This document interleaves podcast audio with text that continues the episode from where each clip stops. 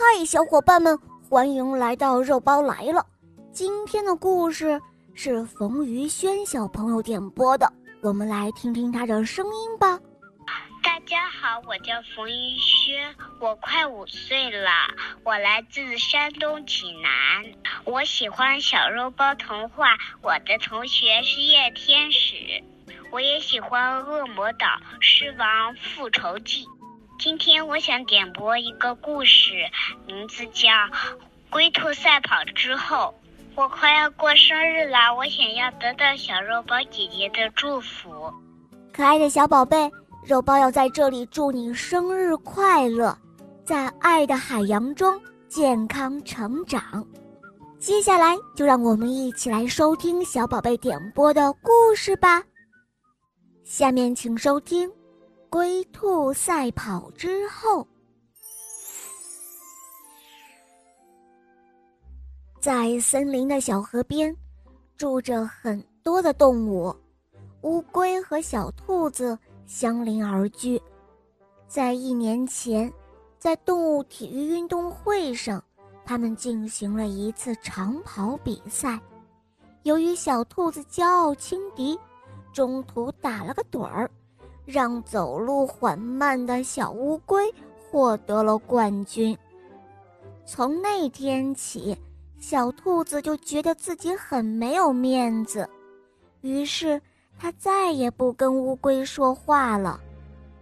乌龟虽然得了第一名，可是它的心情并不好。乌龟觉得，因为这个并不重要的冠军得罪了邻居。太不值得了。于是乌龟想了很久，终于决定了给小兔子写了一封邀请函，希望他能够到自己的家里来做客，两个人好好谈一谈。乌龟在信中是这样写的：“呃，请你不要再为比赛的事情生气了。”那只是一次意外，呃，凭我走路的速度，怎么能够跟你比呢？希望你不计前嫌，让我们继续成为相互关照的好邻居。收到乌龟写来的信，小兔子看了两遍，越看越生气，于是他将乌龟的信给撕碎了。过了几天，乌龟拿起了笔，又给小兔子写了一封信。亲爱的小兔子，我没有收到你的回信，我想你应该还在生气。我想有个建议，我们再举行一次比赛，你一定会得到冠军的。我们也可以继续做好邻居。这一次，小兔子看了信后，他笑了。他说：“哼，这还真是一个好主意。”很快，乌龟收到了回信。“哦，乌龟，你的挑战信我收到了。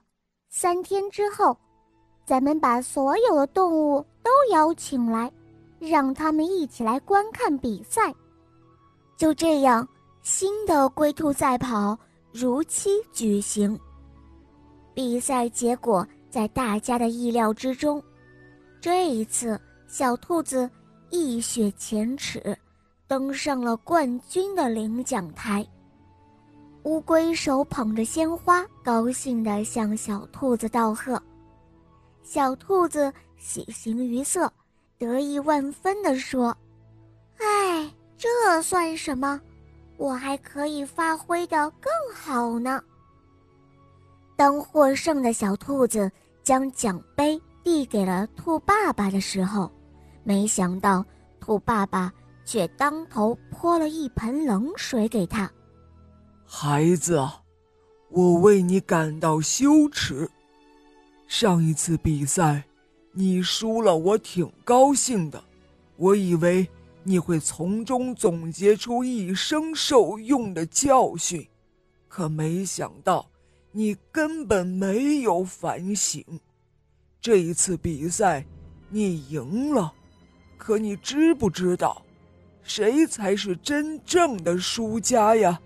哼，是你呀，孩子，你本就是兔子，祖辈留给我们的生存的本领就是跑得快，否则我们这个家族早就被灭了。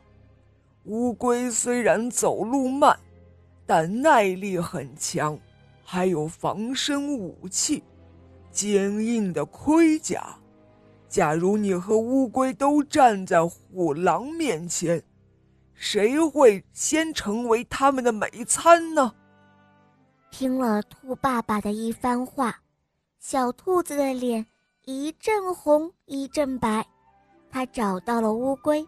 深深地向乌龟鞠了一个躬。他说：“上次比赛之后，我本应该清醒地认识到自己的不足，可我却执迷不悟。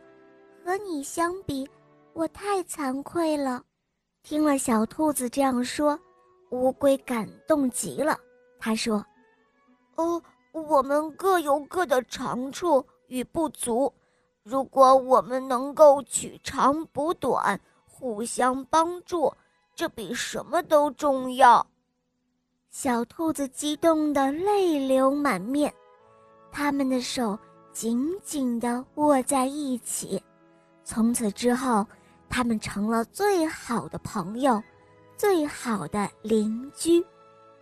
嗨，小伙伴们，我是你们的好朋友小肉包哦。这个故事告诉我们，如果我们能够取长补短，互相帮助，比什么都重要。龟兔赛跑的意义，并不在于谁输或者谁赢了，失败乃是成功之母。只有在挫折中认识到自己的不足，我们才有能力登得更高，走得更远。小伙伴们，你们明白了吗？好了，伙伴们。